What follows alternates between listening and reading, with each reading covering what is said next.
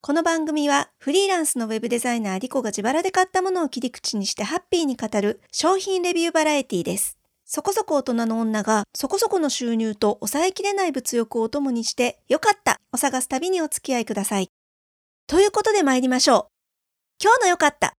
音の修復作業が楽しすぎて、楽しすぎても前回はよかった探しをお休みさせていただいてよかった休みということでお届けしました。えっと、コメントをいくつかいただいておりまして、えっと、花尾さん、忠信さん、エイミーちゃん、坂本さん、大神さん、ありがとうございました。皆さん優しくですね、あのー、こういう回もあっていいよっていう風におっしゃっていただいて、すごく嬉しかったです。そうですね。無理なく楽しく続けていきたいので、時々良かったを休ませていただけると嬉しいです。でですね、え、お仕事の方も、まあまあ、まだ、あの、詰まっているとはいえ、前回のようには、えー、大変ではないということでですね、今日は良かった探しをまたやっていきたいと思っているんですが、前回の良かった休みで、私の、えっと、この番組の作り方みたいなのをザザッとお話ししたんですが、その時にご紹介したオーディオリペアツール、音の修復作業をするためのツール RX9 というのをご紹介したんですけど、これがですね、えっと、もう自分で話してて、やっぱりもっとちゃんと喋りたいという気持ちが抑えられなくなってしまいまして、今回はもう一度改めて、えー、RX についてお話ししたいなと思って撮っております。でね、えっ、ー、と、できるだけ悪い状況で収録した方がこのツールの良さを実感できるのではないかということで、えー、今お聞きいただいている音はですね、パソコンのマイクを使って撮っております。いつもは、えー、一応ですね、そんなにあの高価でないながらも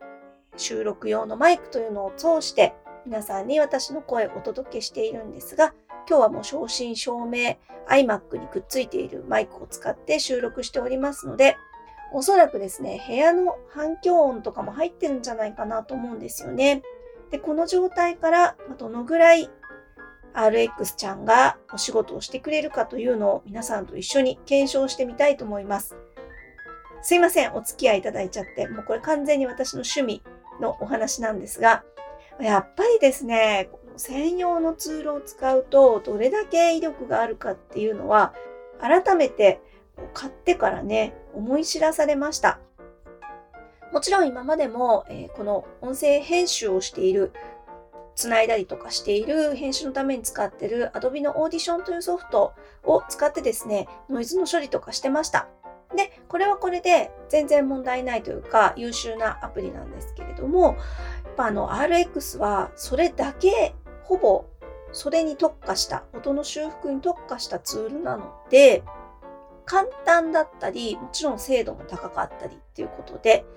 まあね、誰もそこまで求めてないよという声も聞こえてくるんですけれども、やっぱりやり始めると楽しくなっちゃって、で、まだまだ勉強不足なんですけどね、えっ、ー、と、主だった機能を改めてご紹介してみたいと思います。さあ、ではですね、どこから行こうかな。まずは私が個人的には一番気になってしまうリップノイズを取るところから行きましょうか。えー、今ですね、何もそのリペアツールを使っていない、補正をしてない状態なので、いつですね、私の口の中のペチャッとかっていう音が入っちゃっているか、ちょっと気が気でない状態なんですけれども、えー、結構ね、不愉快な印象を与えてしまう音ナンバーワンかなと思うので、これから取っていきますね。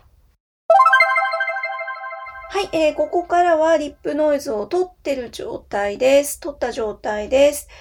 えっ、ー、と、そう、この前までのところもね、あんまり聞き直して検証していただきたくはないんですけれども、一応気をつけて話していたつもりですが、おそらく多少はノイズが乗ってたと思います。で、今は、えー、そういった心配なく私もここから先喋れるということで嬉しいんですが、えー、じゃあね、次。これも私ね、結構人より音が大きいんじゃないかなと思うんですけど、ブレス。息を吸う音ですね。はっっていう息を吸う音が結構入りがちで、えっ、ー、と、ちっちゃい音は取っちゃう。で、大きなブレスは少しボリュームを下げて残すという設定でブレスコントロールをしてみます。さあ、えー、ここからはブレスの音も乗らない状態になっているはずです。じゃあね、その後なんですけど、この後は、そうですね。これね、面白いんですよ。絹ずれの音とかね。あと、これ言ってみようかな。いつものマイクで撮ってる音だと多分大丈夫だと思うんですけど、今回 iMac のパソコンのマイクで音を取っているので、部屋の反響音が多少入ってるかもしれません。リバーブ取ってみます。反響音を取るというのをやってみますね。ここから、えっ、ー、と、リバーブを取った状態です。部屋に多少跳ね返っていた音が消えるので、ちょっとマットな印象になってるかなどうでしょうね、えー、なってるといいなと思うんですけれども、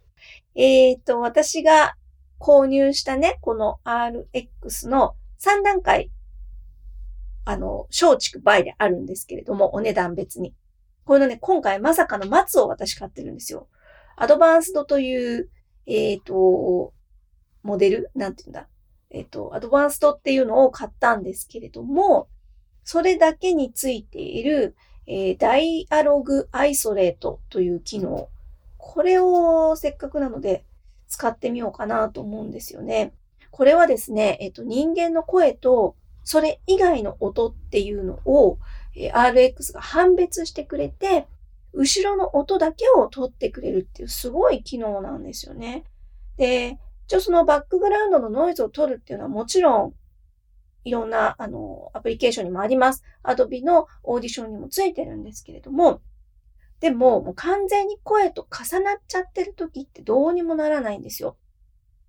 声と重なってないところを一括でバッと取るとかっていうのはできるんですけれども、声と重なってた場合にどうにもならないのですが、それをですね、取ってくれるっていうのがこの、えー、ダイアログアイソレートという機能なんですね。ではですね、これ今から後ろでアラームを鳴らしてみます。完全に喋ってる声とアラームがダブっているので、えっ、ー、と、今まで私が使っていたツールでは、このアラームの音はまず取れないんですけれども、今鳴り始めましたよね。このアラームの音を、えダイアログアイソレートを使って取れるかどうかというのを試してみたいと思います。さあ、えー、どうでしょう？今ね、実は鳴ってるんですよ、後ろで。ずっとアラーム鳴り続けてるんですけれども、おそらく多分ほとんど聞こえない状態になってると思います。これは、えー、RX さんが自動的に、えー、私の声じゃない部分を判別してるってことなんですよね。すごいですね。機械学習アルゴリズム。今っぽい。リアルタイムで RX を使うこともできるんですよ。収録済みの音声に対してだけじゃなくて、その場で修復してくれるっていうすごいプラグインも同梱されていて、でこれがですね、OBS っていうアプリケーションの、えーと、プラグインの形で配布されてます。で、OBS っていうのは多分ご存知の方も結構いらっしゃると思うんですけれども、自分のパソコンから動画を配信、まあ収録ももちろんできるんですけれども、えー、レコーディングしたり、ストリーミングで配信したりっていうことができる無料のアプリケーションです。で、えっ、と、これを通してですね、音声を、えっ、ー、と、 Zoomとかに送るようにするっていうのは結構簡単にできます。で、私いくつか試したんですけれども、リップノイズを取るやつと、あとね、ホワイトノイズ、さーっていうようなどうしても普通のお部屋とかだとそういった音が鳴ってしまうんですけれどもそういうホワイトノイズを取るためのプラグインこれね2つ同時に動かしてみましたがおそらくねタイムラグほぼなしで配信できるっぽいです。実際研修2時間ぐらいのやってみたんですけれども多分大丈夫だったと思いますでねここにブレスコントロール息を張って吸う音を取るやつあれを入れちゃうとね、結構タイムラグが生じましたね。けど、えー、結構ね、口のそのペチャペチャ音だったりとか、あと後ろのさーっていうノイズが消えるだけでも、かなり音質は良くなると思います。研修の後も1件リモートミーティングやりましたけれども、相手の方から音すごいいいですって言ってもらえたので、おそらくこれは間違いないかな。で、この2つのプラグインは一番お安い版でも使えますので、エレメンツというバージョンでも使えますので、これだけでも結構買う価値はあるかなという気がしますね。まあ音も絵もこだわっていくと本当キリがないのであまりやりすぎるのもどうかなとは思うんですけれどもこういうのが好きな方楽しい方はちょっとサイトの方なんかも覗いていただくといいかもしれません。概要欄にリンク先貼っておきます。皆様からのご意見、ご感想等々お待ちしております。Twitter、ボイスアンダーバーリコというアカウントで、えー、DM、それからメーション、どちらでもお待ちしております。あと、公式サイト、よかった探し .com。探しの詩は SHI です。よかった探し .com のメールフォームからもお待ちしておりますので、どしどしお寄せください。お聞きのポッドキャストプラットフォーム、え、Apple Podcast の方もいらっしゃるでしょう。Spotify で聞いてらっしゃる方もいらっしゃるでしょう。え、Amazon Music の方もいらっしゃるかもしれませんね。サブスクリプション登録、もしよろしければお願いいたします。そして、レビューなんかもしていただけると大変大変嬉しいです。では、また次にお耳にかかる時までごきげんよう。